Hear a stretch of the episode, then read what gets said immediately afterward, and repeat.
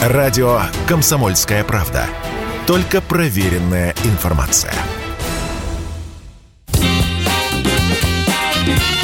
Был бы повод. Здравствуйте, я Михаил Антонов, и эта программа «Был бы повод». 20 декабря на календаре и рассказ о событиях, которые происходили в этот день, но в разные годы, ждет вас в сегодняшней передаче. 1935 год. Еще одна сталинская стройка завершена. В столице торжественно открывается гостиница «Москва». На тот момент одна из самых больших и известных в российской столице. Из окон Москвы видна улица Горького, Охотный ряд, Красная площадь. Вскоре эту гостиницу станут узнавать и приезжие из других городов и республик Советского Союза, и иностранцы, так как здание Москвы в 1938 году украсит этикетку водки «Столичная». Москву будут строить в два этапа. Сначала в стиле конструктивизма, который совсем не впишется в исторический облик района. Однако огромная каркасная коробка уже готова, и просто так снести ее нельзя. Это все равно, что расписаться в собственном смертном приговоре. Решено внешний вид Москвы хоть немножечко, но облагородить. Этим будет заниматься уже легендарный архитектор Алексей Щусев. Нашу эпоху грандиозных работ социалистического строительства, небывалого строительства новых и коренной реконструкции существующих городов, поле деятельности архитектора необъятно. Щусев добавит к зданию декор. И вот это уже не просто кирпич с окнами, а строение с портиком, с балконами, террасами, небольшими башенками по углам. Правда, в ансамбль Кремля гостиница «Москва» все равно не вписывается, но и абсолютно чужеродным предметом уже не выглядит. Более того, Щусев будет так увлечен, что предложит и проект достройки второй очереди гостиничных зданий. Правда, это сделают уже в 70-е годы после смерти архитектора.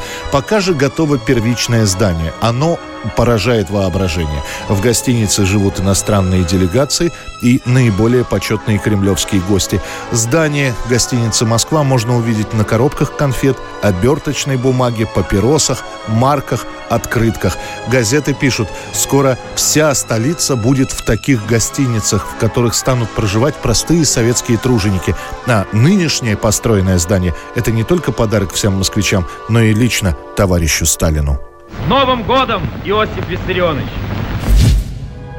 1958 год, 20 декабря, очередной памятник открывают в Москве. Напротив здания КГБ на площади Дзержинского устанавливают монумент Железному Феликсу, который создают скульптор Евгений Вучетич и архитектор Григорий Захаров. Тысячи москвичей собрались на открытие памятника верному ученику и ближайшему соратнику Ленина Феликсу Эдмундовичу Дзержинскому – о том, что площадь, носящая имя главы ВЧК, должна иметь и памятник, стали говорить чуть ли не после смерти Феликса Дзержинского в 1926 году. Сразу же сначала переименовывают площадь, где находится здание ВЧК, теперь это площадь Дзержинского. Через 10 лет начинаются разговоры о монументе. И даже проводят конкурс. Его выигрывает 46-летняя скульптор Сара Лебедева. Она, кстати, единственная, кто делает прижизненную небольшую скульптуру скульптуру Дзержинского. Однако с реализацией проекта памятника в центре площади придется подождать. Начинается война. Про Дзержинского вспомнят уже после смерти Сталина. Надо популяризировать госбезопасность, а сами ее работники вполне заслужили, чтобы отцу-основателю этой организации был установлен монумент. Памятник поручают сделать одному из главных советских скульпторов Вучетичу.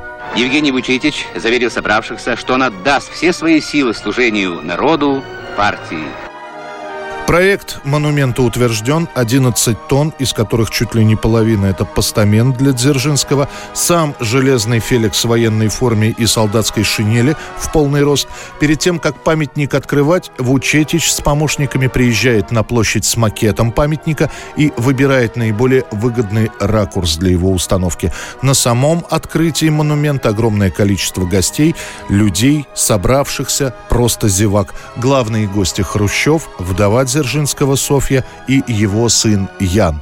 Дзержинский простоит на площади перед зданием КГБ до 1991 года, а после будет демонтирован во время августовского путча. 1984 год, 20 декабря, и снова приспущены флаги, снова звучит траурная музыка, снова часть развлекательных программ отменена. В новостях сообщают, умер министр обороны, кавалер 11 орденов Ленина, маршал Дмитрий Устинов. И в очередной раз на экранах телевизоров траурное убранство колонного зала Дома Союзов и скорбный голос диктора. Нескончаем людской поток Через каждые три минуты меняется почетный караул. 12 часов дня почетный караул становится товарищи Черненко, Тихонов, Горбачев, Громыко. Устинову 76 лет, умирает он от пневмонии в Кремлевской больнице. То, что с министром обороны что-то не то, догадываются. Он не принимает участие в параде 7 ноября, что порождает целую волну слухов о его болезни. Похороны Устинова станут предпоследними в череде так называемых кремлевских похорон. У некоторых складывается вообще такое впечатление, что эти похороны никогда не прекращаются. Суслов, Брежнев, Пельша, Андропов, Устинов. Через три месяца не станет Черненко, который уже тогда, в декабре, на прощании с скончавшимся министром обороны, еле сможет произнести свою речь. Ушел из жизни видный деятель партии и советского государства, коммунист, ленинист, славный патриот – с приходом Горбачева никого уже ни в Кремлевской стене, ни у Кремлевской стены хоронить не будут. А городу Ижевску, которому сразу после смерти министра дадут имя Устинов, уже через три года вернут прежнее название. 1994 год. Уже в современной России появляется новое оружие. 20 декабря сообщается, на полигоне в Плесецке испытана первая ракета стратегического назначения, выпущенная уже не в СССР, а в Российской Федерации. «Тополь-М». Баллистическая ракета «Тополь-М» относится к пятому поколению ракет стратегического назначения. Она может поражать цели на расстоянии более 11 тысяч километров и нести заряд мощности в полмегатонны. Правда, словосочетание «новая стратегическая ракета» до поры до времени не произносится. По договору СНВ-1 ни одна из стран-участниц этого соглашения не имеет права создавать новую ракету, только модернизировать старые, да и то с определенными ограничениями. Поэтому считается, что «Тополь-М» — это усовершенствованная ракета РТ-2ПМ — Ракета получается трехступенчатая, многофункциональная, легче, чем предшественники. Одним словом, действительно новое и мощное оружие. Уникальность в том, что мощнейшее ядерное оружие. Это позволяет нам дальше развивать другие виды рода войск и просто заниматься мирной созидательной деятельностью. Правда, бодрый рапорт о создании такой ракеты еще не означает ее практического применения. Испытания будут проходить несколько лет. Из всех стартов Тополя-М лишь один будет неудачный, и ракету придется ликвидировать в воздухе. На боевое дежурство Тополя ставят только в 2000 году. К тому времени в армии создадут специальные бригады для обслуживания ракет. К тому же в прессе о ракете Тополь писалось мало. Считалось, что это может спровоцировать недовольство Запада, который назовет Россию слишком милитаризированной и откажет в предоставлении международных кредитов. 1981 год, 20 декабря. Разные советские газеты и журналы подводят музыкальные итоги года, называя самых-самых популярных исполнителей. Но песня, которую все распевают в 81 году и которая, что называется, ушла в народ, это композиция узбекской группы «Ялла» Учкудук.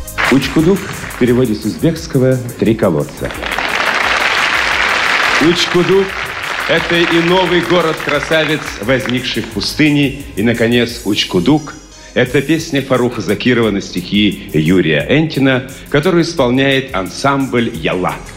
Что такое Учкудук до появления этой песни знали мало. Да и сам вопрос обнародования этого географического места до последнего момента оставался спорным. Дело в том, что узбекский город Учкудук, собственно, и разросся до уровня города благодаря урановым месторождениям, о чем, конечно, большинству знать не стоило. Узбекские гэбисты от греха подальше хотели положить на полку эту песню, но ответственность за ее выпуск в народ взял на себя председатель Центрального телевидения Лапин, тем самым открыв дорогу, как сейчас сказали бы, хиту. Учкуду, три колодца, защити, защити нас от солнца. Ты пустыни спасительный клуб, Учкуду, Учкуду,